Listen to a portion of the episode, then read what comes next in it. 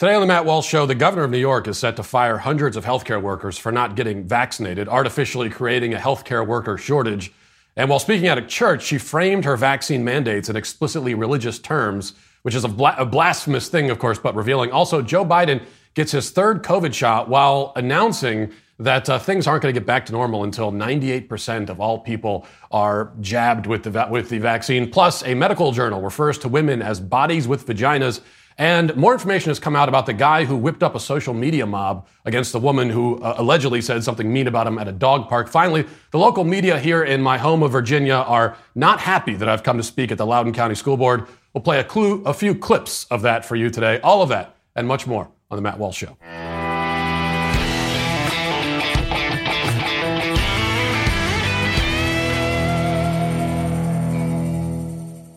Well, we know the left has taken over all of the country's major institutions, from media to academia, the school system, government, everywhere, Hollywood, uh, and most corporations and most companies. But there are some exceptions, and those exceptions are are very special. And there's a reason why, you know, that's all the more reason to support those exceptions when we find them, like Charity Mobile, for example. Charity Mobile is uh, a pro-life phone company. They partner with you to automatically support the pro-life, pro-family charity of your choice with five percent of your monthly plan price. And they have sent millions of dollars to charities so far. They're doing real work, good work in our communities. New activations and eligible accounts get a free cell phone with free activation and free shipping when you mention offer code Walsh. Um, and they also make it really easy to switch. You know, you can keep your existing phone number. You may even be able to keep your existing phone. So there's no reason to to uh, to keep keep your money with a with a, a service provider that frankly hates you and is opposed to you in the culture.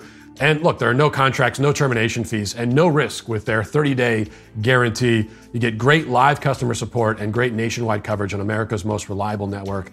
You get all of this while you're helping to build a culture of life in America. So switch to Charity Mobile and support the causes you care about. Call them at one eight seven seven, four seven four, three six six two or chat with them online at charity mobile dot com and mention offer code Walsh. You know, as a humble man who prefers to shrink from the spotlight, it pains me to have to start another show saying, I told you so, but I did in fact tell you so. You may remember a few weeks ago when Andrew Cuomo had finally been pushed to resign from the governorship, and many on the right were throwing the confetti and cheering his demise. And I said that we should slow the celebratory parade down a little bit. It is certain that whoever replaces him will be worse.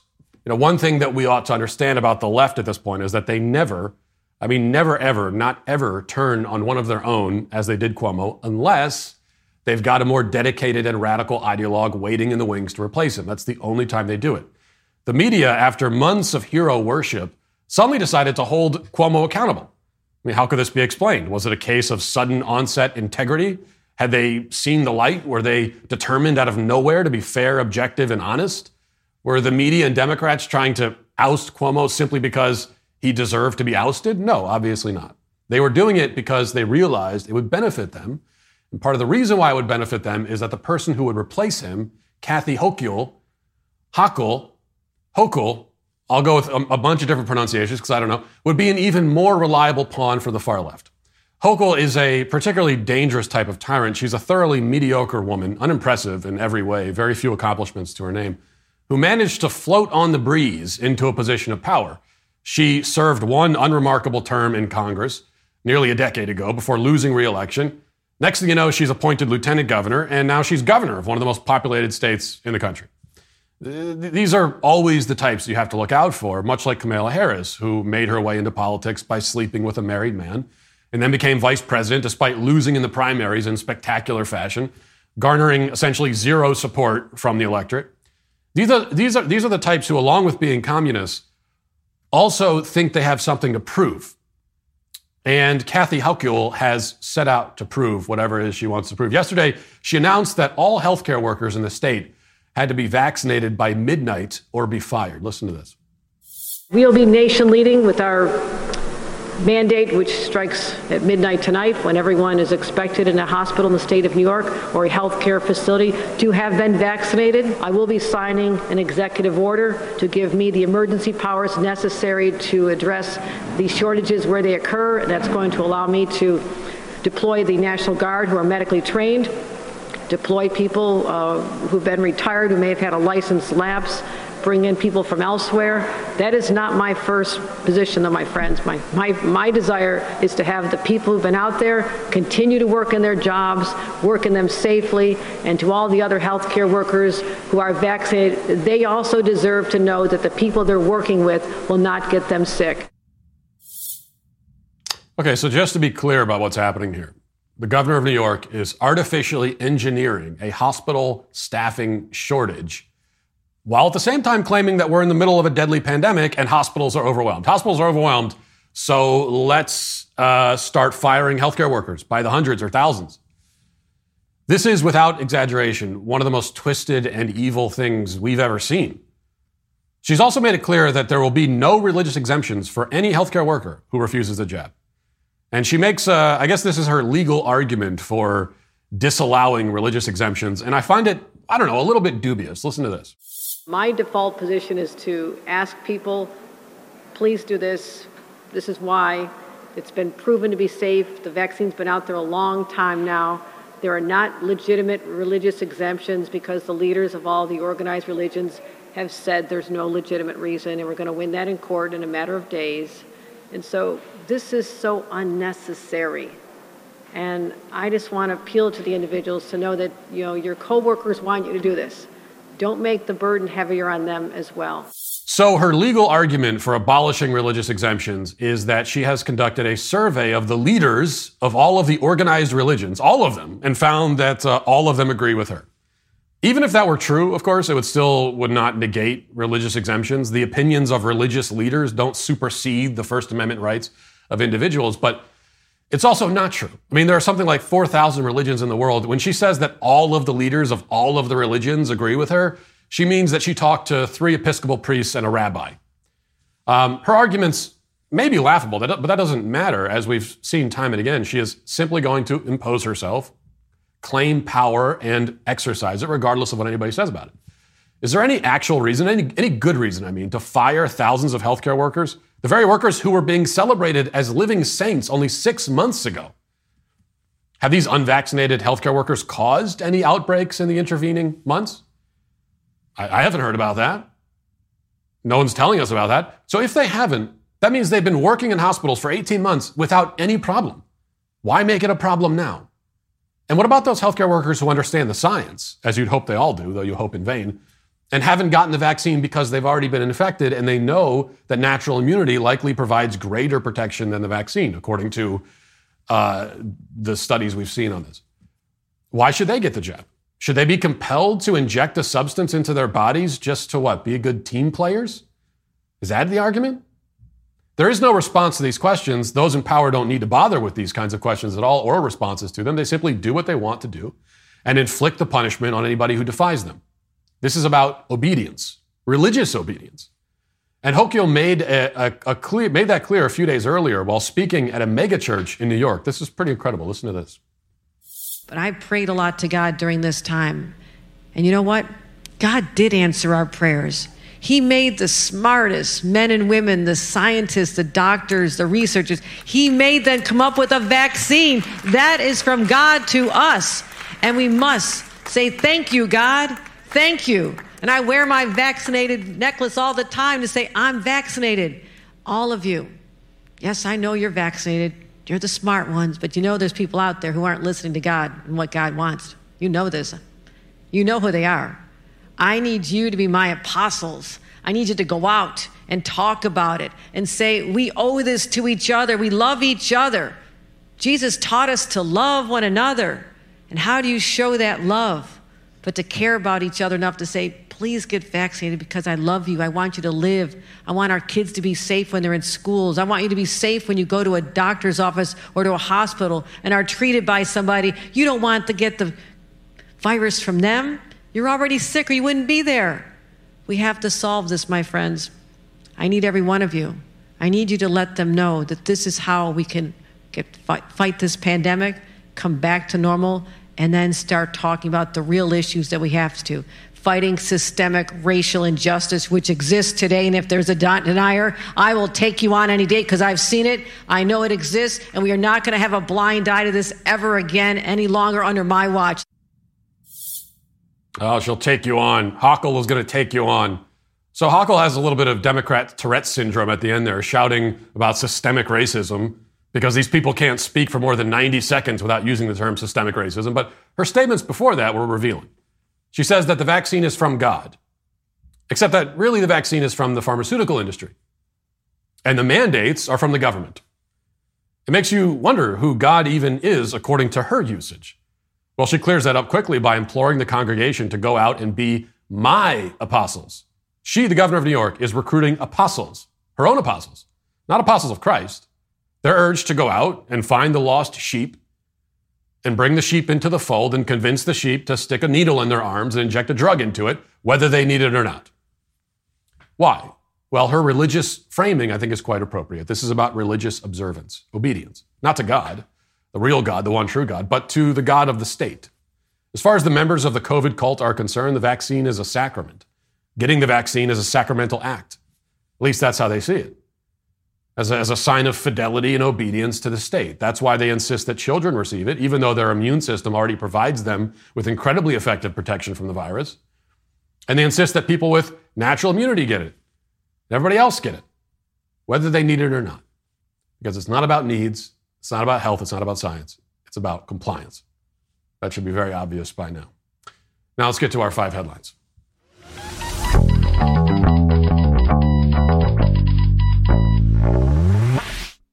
You know what I was just thinking about today? Uh, you know, I think about this a lot. How much I hate going to the auto parts store. I just hate it. It fills me with rage. And that's why uh, I'm so grateful for rock auto dot com. They just make it so much easier, don't they, than walking into that auto parts store, wandering around the aisles for hours and hours. You walk out having not, you you, you spent all this money on auto, on auto parts you didn't even need. You didn't get the thing you did need. It's just a huge mess. That's why you need rock auto dot com. You could just pull out your phone, go on your computer, and you'll find the lowest prices possible. If you find it on rock auto dot com, you know that that's the best price you're going to find anywhere. You also know when you're on rock auto dot com that uh, you're getting the best selection anywhere, and you're getting it from a family business that's been serving auto parts customers online for twenty years. You go to rock auto dot com to shop for auto and body parts from hundreds of manufacturers. The catalog is unique and easy to navigate, so go to rock auto dot com right now, see all the parts available for your car or truck, and remember, as always, to write Walsh in their How Did You Hear About Us box so they know that we sent you. All right, uh, well, if you're watching the videos, you can see we're um, in another hotel today before I uh, move into my new my new residence in Virginia, and more on that in a little bit, but um, I sat down to start uh, filming the show today, and the, the people in, in the control room back in Tennessee were very concerned that my shirt matches um, the furniture here and the drapes behind there. And you know, they wanted me to actually go change, which the problem with that is it takes effort. And but the other thing is that this is I, I this is something I do on purpose. I actually like to feel at sort of um, at one with my surroundings. Uh, I also like to blend in in case anybody runs in here hoping to do me harm. They won't be able to find me because I'm camouflaged into. So this is something I do very intentionally. And uh, and I have I have no issue with it whatsoever. So, all right. But I expect that the mockery will come in the comments, and I'm fully prepared for that at this point. Uh, okay, let's start with this. Joe Biden got his third COVID shot yesterday, his third one. And uh, he was wearing a mask, so now he's triple vaxxed and still wearing the mask. And he was uh, asked while he was getting the shot, when can we all get back to normal? And of course, there's always this asterisk every time that question is, is asked because uh, you know, I've been getting back to normal. I've been living my normal life this entire time. So when someone says, when are we getting back to normal? You know, they're asking, for me, it's well, when can I start doing the things that I've been doing this entire time? But for those who have not been living normal lives, when can they start? And Joe Biden uh, has an answer for that. And here it is. How many Americans need to be vaccinated for us to go back to normal? Like, what is the percentage of total vaccinations that have to be deployed? Well, I think, look, I think we get the vast majority, like it's going on in some of the, some industries and some schools, ninety-seven, ninety-eight percent. I think we're awful close. And, uh, but I'm not the scientist. Uh, Uh, I think, but one thing for certain, a quarter of the country can't go unvaccinated and us not continue to have a problem.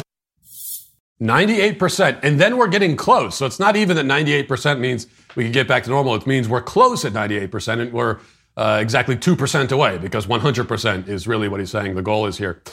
Um, he says a quarter of the country cannot go unvaxxed. Well, I, I'm old enough to remember when they were telling us that seventy percent was the goal. And once you get seventy percent vaccinated, that's the magic. Just like fifteen days to slow the spread was the magical uh, was the magical limit. Then it was, you know, they, they keep moving it. And at one point, it was seventy percent vaccinated, and now it's ninety-eight percent, and even then, not really. And even when we get to one hundred percent, which we never will, so I can't say when, but in this in this magical, fantastical scenario where we get to one hundred percent vaccination, even then, it's still not good enough, because then we got to start doing the booster shots. Because apparently, I mean, Joe Biden got his full dose of vaccines six months ago, and he already needs another one. So once we get to one hundred percent, then we got to get to two hundred percent, because everybody's got, got to get vaccinated again. And it will never, ever end. They're basically at the point of actually telling us that now. I mean, they're, they're never going to come out directly and say that it will never end, but that's that's as close as they're going to come to telling the truth on that point. Um, I think, meanwhile, in related to this, the Alberta Chief Health Officer, Dina Hinshaw, in Canada, had uh, some of her own thoughts about, about COVID. And specifically, here she's talking about, she's being asked about um, outbreaks, especially outbreaks connected to kids in school. She's explaining what counts as an outbreak now. And uh, it's very interesting. Listen. So we do have that framework where schools, if they see that there are an increased number of children who are ill because of respiratory illness, again, or teachers or staff, uh, they can work with Alberta Health Services. And in some ways, that is uh, adding an additional layer of protection, because if individuals choose to not get tested for COVID but are home with an illness, um, they're now counted in the list as uh, being part of that outbreak. And so it's less dependent on needing a test to be a part of identifying where there is an issue. We are, as I mentioned, working with education to determine if there are any adjustments that need to be made to this framework, but there are no other settings right now, aside from continuing care and acute care, as locations where there's a significant risk of Uh, transmission and, and severe outcomes if there should be an outbreak. In those settings, we are ensuring that follow-up takes place to um, mitigate and to manage outbreaks. However, in schools, again, we are taking the approach that uh, an illness that fits that definition, respiratory illness, is treated the same way, whether it's uh, someone who's diagnosed with COVID or not, and that additional measures can be put into place. I remember when it was a conspiracy theory that they were pumping up the COVID numbers by counting a bunch of things as COVID, even if they weren't necessarily COVID. I remember that when that was a, it was a conspiracy, you couldn't say that. You couldn't talk about that. If I had speculated about such things, I would have been kicked off of YouTube, and Twitter would have flagged it as misinformation. And here we have the Alberta Chief Health Officer in Canada saying that's exactly what they're going to do. And probably have, have been doing, that if someone has COVID symptoms and they don't test positive or even get tested at all, and they miss school, that counts as COVID, which, as we went over yesterday, is a problem, because literally every virus, including the common cold, has COVID symptoms. If you have a, if you have a migraine and you stay home for the day, that now it's part of a COVID outbreak. You had COVID.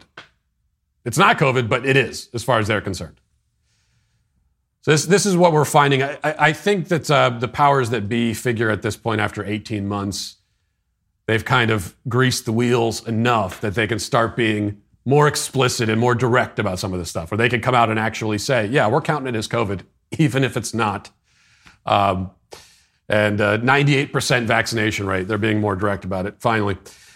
Now, one more clip I want to play for you, uh, not related to COVID, but uh, Jen Psaki was talking about the um, the uh, spending bill, three point five trillion dollars. Now, now re- remember, it's three point five trillion dollars, but it doesn't actually cost anything at all, because it's going to be paid for with taxes. And what we learned yesterday, an economic lesson, it was new to me, And, you know, I'm, I'm sorry, I didn't go to college. So maybe this is one of the things I would have learned had I gone. This is the education I missed out on, that if you pay for something, then it's free.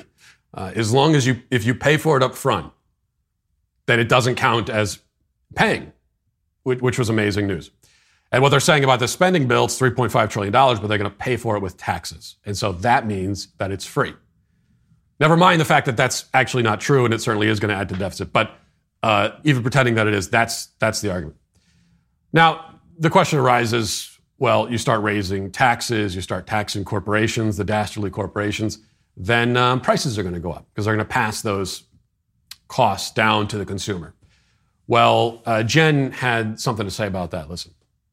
I want to ask you about what Republicans are pointing to in the analysis from the Joint Committee on Taxation. Mm-hmm. They say, according to, if I've read the chart correctly, more than sixteen percent of taxpayers would see their taxes increase under the, the, the bill that's approved by the House Ways and Means Committee.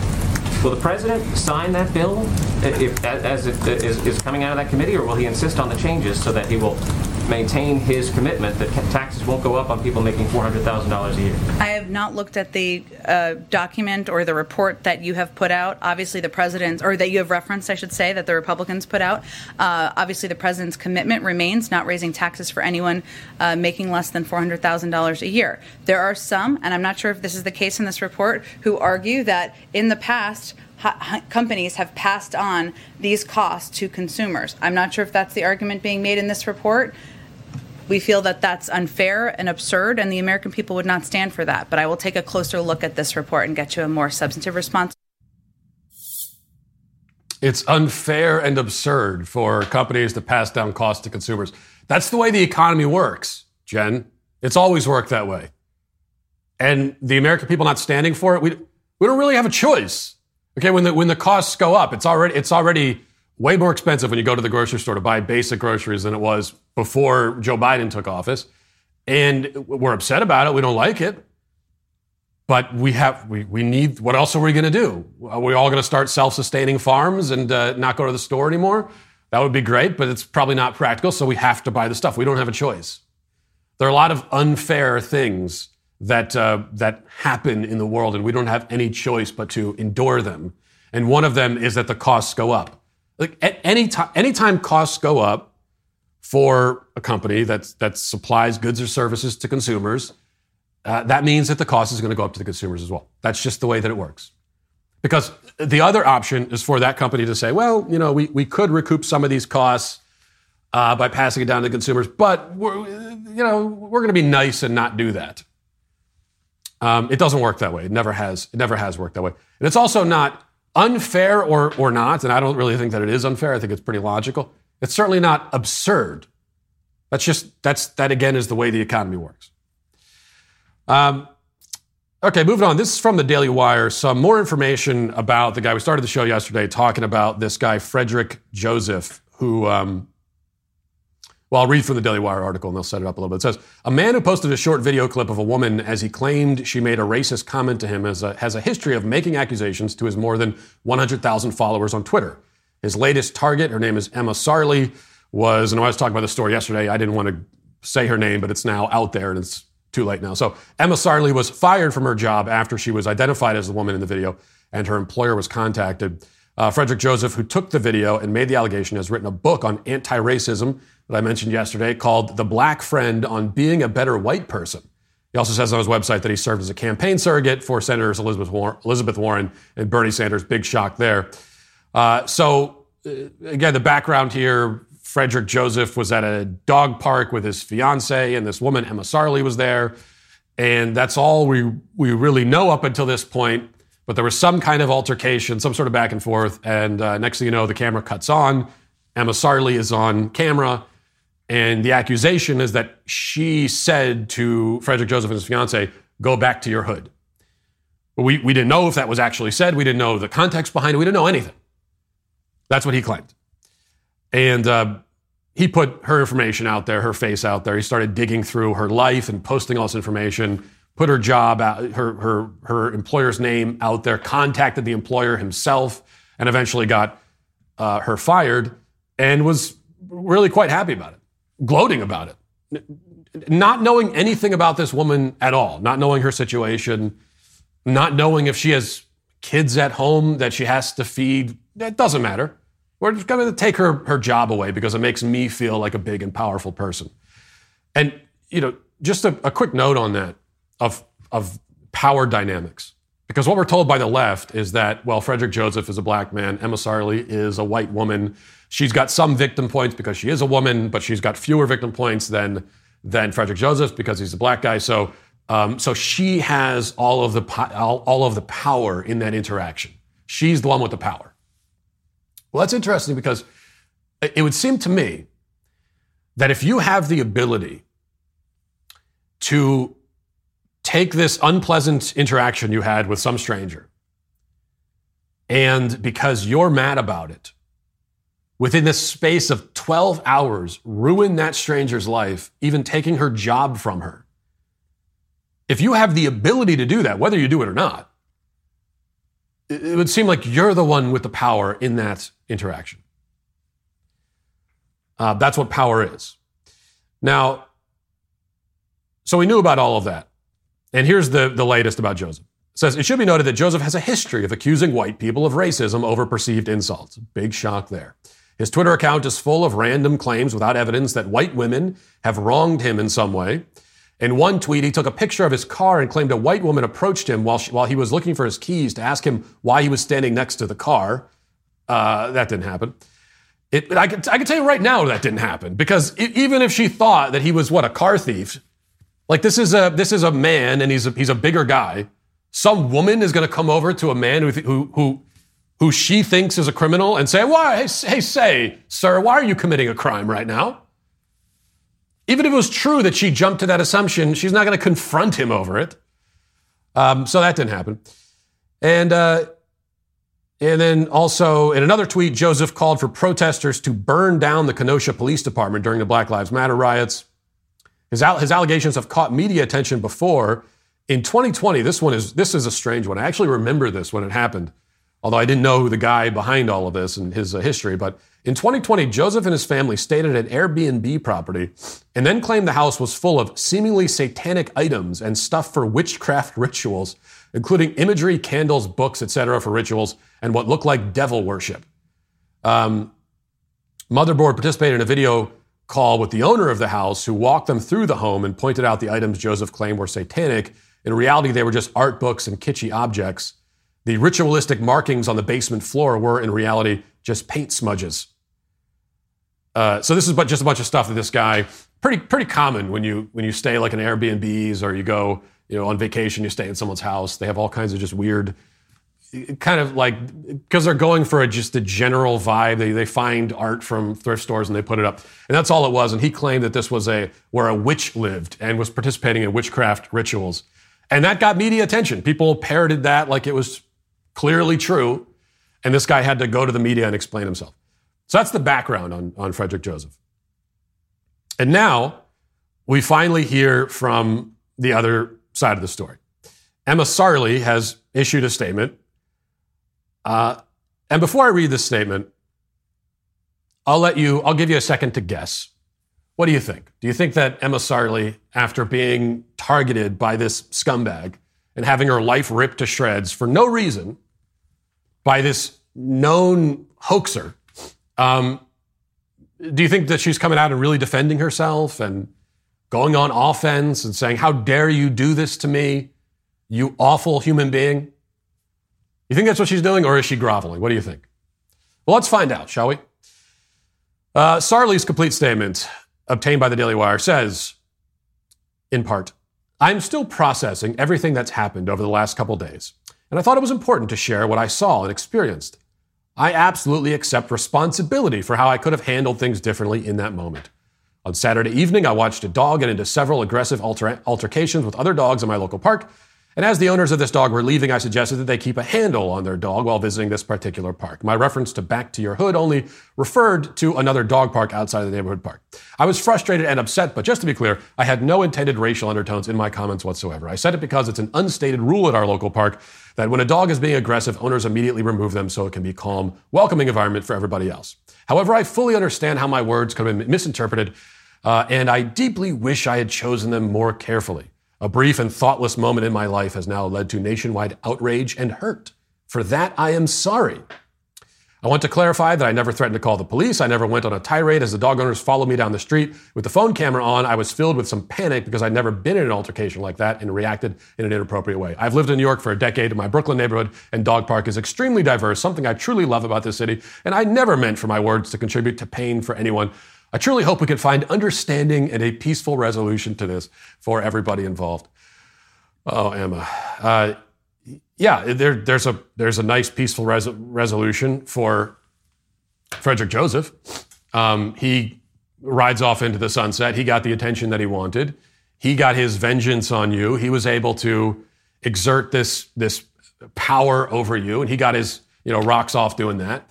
Um, that's that's apparently his that's his fetish. It would seem is by, is embarrassing and shaming white women. He seems to really have a thing for that in in particular.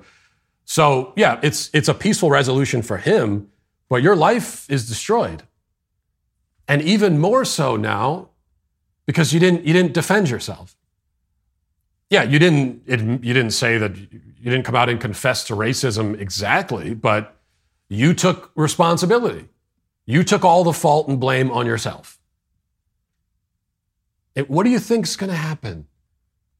Do you think the, the social media mob that a day ago was happy to ruin your life, not knowing anything about you, happy to take your job from you, not knowing? I mean, they, again, they don't know if you have kids. They don't know if you know you have some sort of medical condition that you they need to, to you need a, a doctor for. And now they've taken your health insurance away from you too. I mean, the, the consequences of taking somebody's job are are dire. Doesn't mean that's, that nobody should ever lose their job, but before you set out to do that to someone, you better have a damn good reason. And there wasn't one in this case. So what do you think, Emma? Do you think that the people that did that to you, and Frederick Joseph himself, you think they're going to see this statement and say, oh, gee, all right, I guess there was a misunderstanding. And she said she's apologized and everything's fine. I'm, I'm going to call up his, her employer and say, you know, you should hire her back. She's a, she's a good egg after all. No, they're going to sit back smugly and, and cross their arms and, and nod their heads and say, good. Yeah, I hope you learned your lesson. You deserve to have your, you still, but you just still deserve to have your life ruined.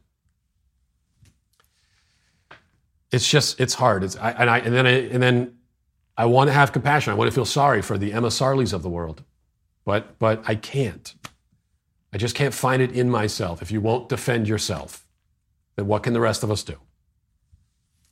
All right, from the Daily Wire, it says the editor of the leading medical journal, The Lancet, which embroiled itself in controversy when it referred to women as bodies with vaginas on the cover of one of its September issues, apologized Monday for causing offense, but chose to defend the obtuse phrasing used in the publication. Uh, the, we- the Weekly Medical Journal called women bodies with vaginas in an article titled Periods on Display for the September first issue. The quote, historically, the anatomy and physiology of bodies with vaginas have been neglected. And it was featured on the cover. But The Lancet was met with criticism from many who argued that the journal was itself marginalizing women by referring to them in such a strange manner. Um, and there was some pushback against that, and that's that's reasonable pushback. There should be pushback. And this is what Richard Horton, the editor-in-chief, this is what he said.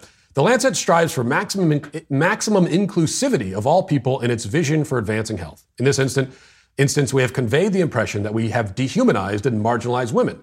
Those who read The Lancet regularly will understand that this would never have been our intention. I apologize to our readers who were offended by the cover quote and the use of those same words in the review. At the same time, I want to emphasize that transgender health is an important dimension of modern healthcare, but one that remains neglected. Trans people regularly face stigma, discrimination, exclusion, and poor health, often experiencing difficulties accessing proper healthcare. Um, and then he went on. So he he... allegedly apologized, but then went on, of course, to defend his uh, the, the phrasing of bodies with vaginas. He says that uh, people have accused us of dehumanizing women. Um, th- that's exactly what you've done. More so than that, it's it's kind of a deep it's a depersoning. You know, you're you're treating women as if they are not whole, complete persons, but rather, as you say, just bodies with vaginas. This this for for decades, right? This supposedly has been the mission of feminism and the mission of the left, supposedly. was to was to militate against this kind of dehumanizing objectification of women. I mean, can you imagine in a different context, even just a few years ago, or, or even today, if it was in a different context, and someone said, ah, you know, women are just bodies with vaginas. If it was some, let's say, some womanizing man who was accused of being a sexist, so what does it matter? They're just bodies with vaginas. That's how I'm treating them. That would be seen as totally, utterly dehumanizing. And of course, that's exactly what it is. All right, let's move now to reading the YouTube comments. Who's rocking polka dot and flannel shirts without shame? Do you know their name? They're the Sweet Baby Gang. Dana says, I finally got the courage to come out to my wife. She just couldn't understand it and has been really hard on us in our marriage. I hope telling my parents about being in the Sweet Baby Gang goes better. Well, I understand this may have caused marital strife, Dana, but it was uh, in the end, it was it was worth it. Captain Kangaroo says, Matt, choosing the second cheapest wine perfectly justifies why his wife occasionally roasts him on Twitter. Uh, look, that's I, I find that to be the a strategy that has not that has not failed me, because when I go in for the wine, I, I already know the cheapest wine is going to be pretty bad. I don't want to spend on the more expensive stuff. So I just, that's, that's, it's not just wine, by the way. That's my approach to almost everything in life. Everything, certainly everything that I buy. Um, obviously my clothes. It's, it's, I just go, okay, there's the cheapest level. I'm going one up. So you can't accuse me of being the cheapest. I'm going, I'm classing it up just one smidge. And you know what? I, I think it also makes you a more content and happier person. Although people would rarely accuse me of being a content and happy person, but still, when, when you, because the problem is when you have sort of developed your tastes in wine, in like steak and whiskey and anything, uh, then your life just becomes much more expensive. So what I do is I stay away from those top shelf things as much as, much as I can. And then I don't know what I'm missing. That's my strategy. All right. Uh, Colin Sims says, regarding the opening segment, Matt didn't mention the masculine versus feminine aspect. Masculine bullying is pushing the other kid into a locker. Feminine bullying relies on character assassination. Basically, liberal society, especially those of the upper echelons, has skewed dramatically toward the feminine, which is why you see so much of these tactics in cancel culture. So in this case, the black guy making the cell phone video was simply auditioning for a spot in the Mean Girls clique and hoping to accrue the benefits such a, as uh, higher book sales. And a couple people in the comments made that point about how, you know, I was saying that bullying has changed now because the bully takes on sort of effects, uh, powerlessness, pretends to be powerless, pretends to be the offended one, where it used to be bullies were just straightforward and, and they were trying to cause offense, and that's how they, uh, that's how they, they, that's how they beat you. Um, and a few people in the comments pointed out that that in another way, it was even we I can remember back in back in my day in, in high school that this form of bullying, this more sort of this reverse psychology method, this passive aggressive method, yeah, that's that's how that's how girls bullied each other, and so it, it has become. Maybe that's a better, maybe maybe that is true. Instead of, uh, you know, instead of bullying completely changing, it's become more feminine in a certain way. All right, Jul- Juliet says, Matt, by leaving my shopping carts all over the supermarket parking lot, I'm creating jobs for the cart boys. If we all took care of the carts ourselves, they'd all be fired. I'm a job creator. Juliet, I've heard that excuse a million times, and that doesn't even work anymore because a lot of these places quite clearly don't hire people specifically to, to return their carts. That was a job that I that I had a long time ago. It was my first job, in fact, as a as a working man, uh, or I was a boy at, at the time. And I think I was thirteen years old, and that's what I did. I was in the parking lot, and I and I collected the carts, and I made sure that parking lot was pristine. A lot of these places don't have those kind of jobs anymore. Even, even if they do, that does not relieve you of your own social responsibility. So I don't want to hear that, and you are banned from the show. Finally, Ryan says, Matt, how do you balance out the fact that you make fun of adults who watch superhero movies and call them childish, and yet you watch football, a child's game, where men in tights jump on top of each other? Some might call that pretty childish too. At least you can't deny that that's the same kind of thing. No, they're the same kind of thing if they're not in moderation. So you could find an, an, an analog between someone who's obsessed with, an adult who's obsessed with comic book films and spends all their time obsessing over cartoons and comic books, and an adult who's obsessed with sports and spends all of their time watching sports, thinking about sports, talking about sports. That's all they care about. Those are analogous situations because those are, are adults who, for them, the only thing they care about, or the primary thing they care about in life, is entertainment. And so they have found their identity in being entertained. And there are many problems with that. One of them is that it's passive. You've found a passive identity where you sit back and, and wait for someone or something to entertain you. And that's your whole identity. So if you're doing that, it doesn't matter what the thing is. It's whether it's sports or superheroes or or anything. Um, if if your if your primary purpose in life, if if you derive meaning primarily from being entertained, from forms of entertainment, then that's a problem, and that's a recipe for an unfulfilling life and for an adult who is not a real adult and is not well adjusted and is not mature and is not going to experience the deeper joys in life. Um, so that's that's the comparison. But as far as superhero films versus sports in general, I think there are a lot of a lot of a lot of crucial differences. I mean, for one thing, sports are a more naturally communal uh, form of entertainment. You know, I sit with my family and we'll watch the game. Uh, you could go to a stadium and you're with your your city, you know, and you're watching the game together. Now, you can watch superhero movies together, but it's not exactly the same kind of thing. I mean, sports teams are tied to a city, and usually you are a fan of that team because you live in that city, or that city at one point, you know, maybe you grew up in that city, and so it ties you to your community. Not in a very significant way, but it's still, there is that communal tie that doesn't exist with superheroes. Uh, also, when you're watching professional athletes, uh, you know, there, there are plenty of them that are whiny and annoying and are just in it for the money. That's true. But you're still watching people who have dedicated their lives to being excellent at something. And they're very, very good at what they're doing. And this is the this is the pinnacle of all of that hard work. And so you're watching that and you're kind of admiring the excellence. But with superhero movies, like, none of these actors who are in superhero movies, this is a, they're they're doing it for the paycheck and nothing else. This is not a, you know, they they they didn't get into acting hoping one day to put on a costume and run around pretending to punch bad guys. This this for them is just this is a this is a sellout thing they're doing for the money. I can't blame them. But this is not, this might be these might be excellent graphics, these might be excellent special effects, but it's not artistic excellence, as opposed to the athletic excellence of sports. That's my rationalization off the top of my head. I think it's pretty good. I'm almost convinced by it. Now we have a new sponsor on the show. I'm very excited about, Planet Fitness. You know, you, maybe you've heard there's an obesity epidemic in uh, in this country, and and there certainly is. You know, the, the thing is, when you when you're overweight, uh, not only does that cause all kinds of, of health problems, but also you just don't feel you still you don't feel right. You don't feel good about yourself. That's why you got to get to Planet Fitness. You can work out your stress and get back to feeling great at Planet Fitness. Join the judgment-free zone today for just thirty dollars, ten dollars a month and get tons of cardio and strength of equipment in our clean and spacious clubs with free fitness training and plenty of room to move. You can go at your own pace and get back to a routine that works for you, all for just ten dollars a month. Don't wait. Join any of our two thousand locations today, in club, online, or on the app. See club for details.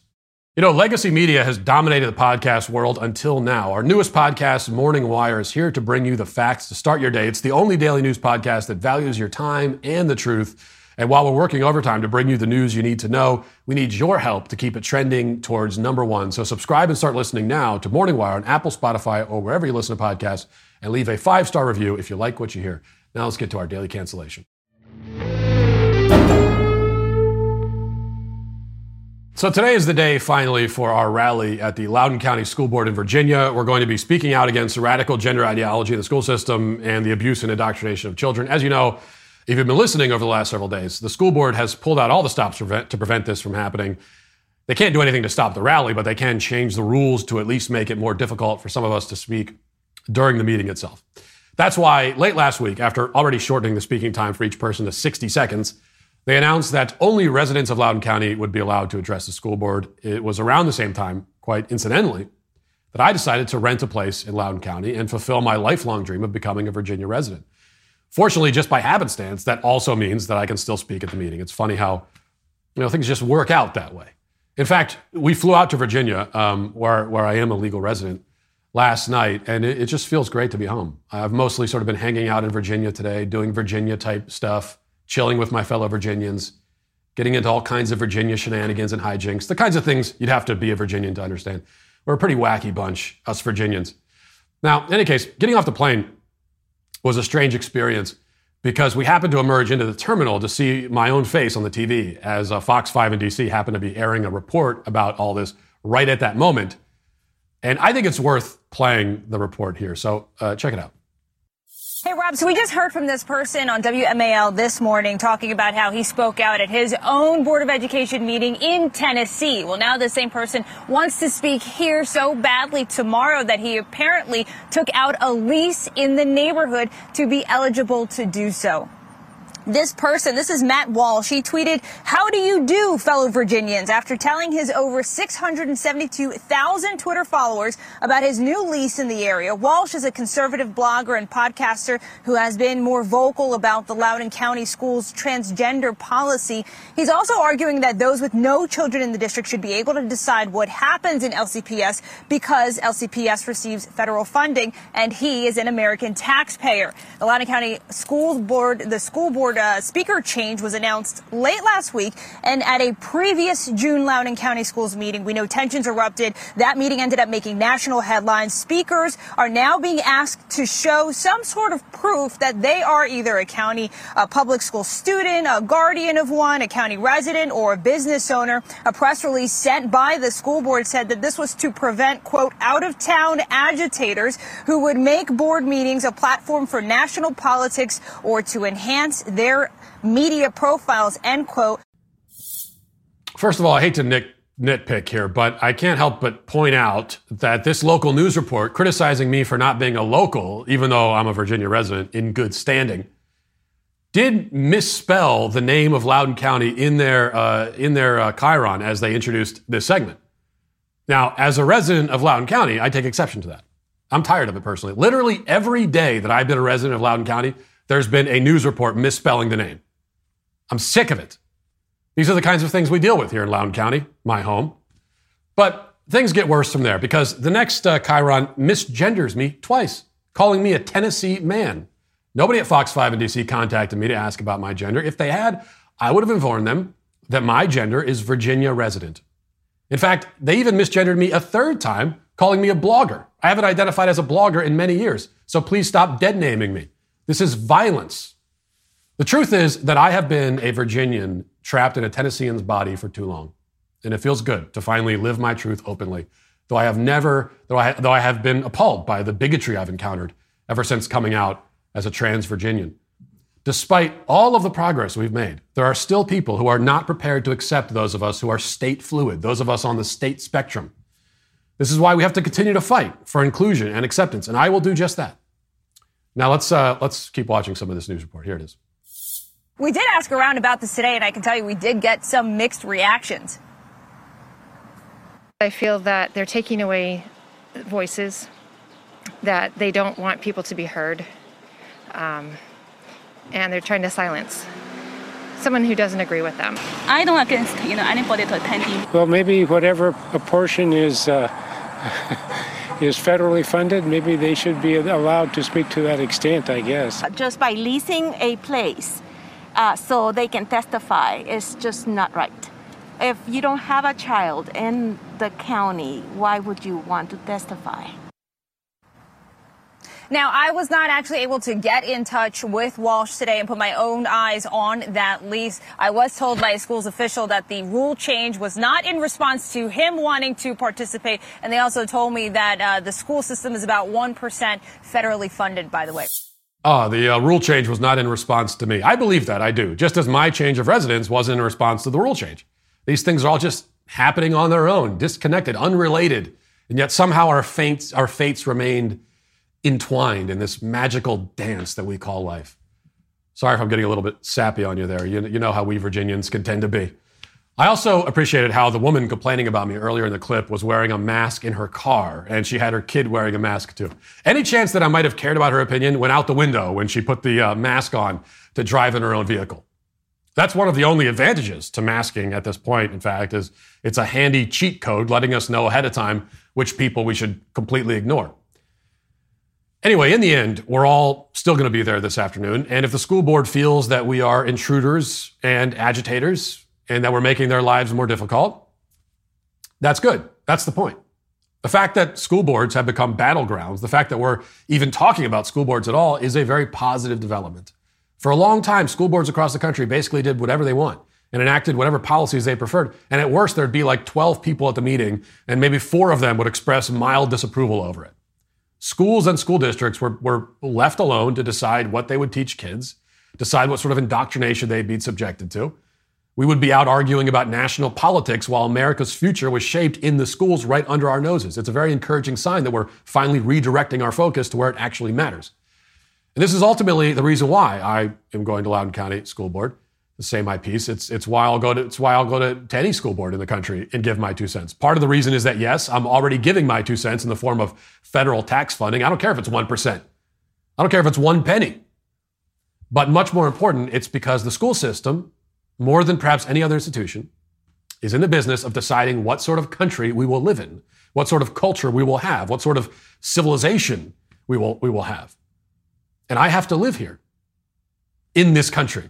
And so do my kids, even if they won't be in the school system themselves. That's why I get to contribute to the conversation and why anyone else who wants to can and should. And it's why I'll be there in Loudoun County tonight, my home. So who am I canceling at the end of all this? I guess the Loudoun County School Board. Well, that'll come later tonight. And Fox five D C. And my Tennessee residents, since I'm a Virginia man now. That is until I find the next school board meeting that I want to attend. And we'll leave it there for today. Thanks for watching. Thanks for listening. My sweet fellow Virginians, Godspeed.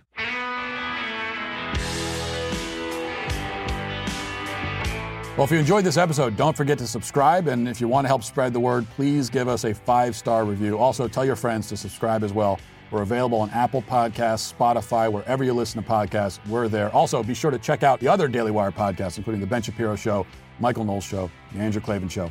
Thanks for listening. The Matt Walsh Show is produced by Sean Hampton, executive producer Jeremy Boring. Our supervising producer is Mathis Glover. Our technical director is Austin Stevens. Production manager Pavel Vodosky. The show is edited by Ali Hinkle. Our audio is mixed by Mike Coromina. Hair and makeup is done by Cherokee Hart. And our production coordinator is McKenna Waters. The Matt Walsh Show is a Daily Wire production. Copyright Daily Wire twenty twenty-one. The governor of New York presumes to speak for God. C N N's Chris Cuomo gets accused of sexual assault. And the establishment press tries to bury the dirt uncovered during Arizona's audit of the twenty twenty election. Check it out on The Michael Knowles Show.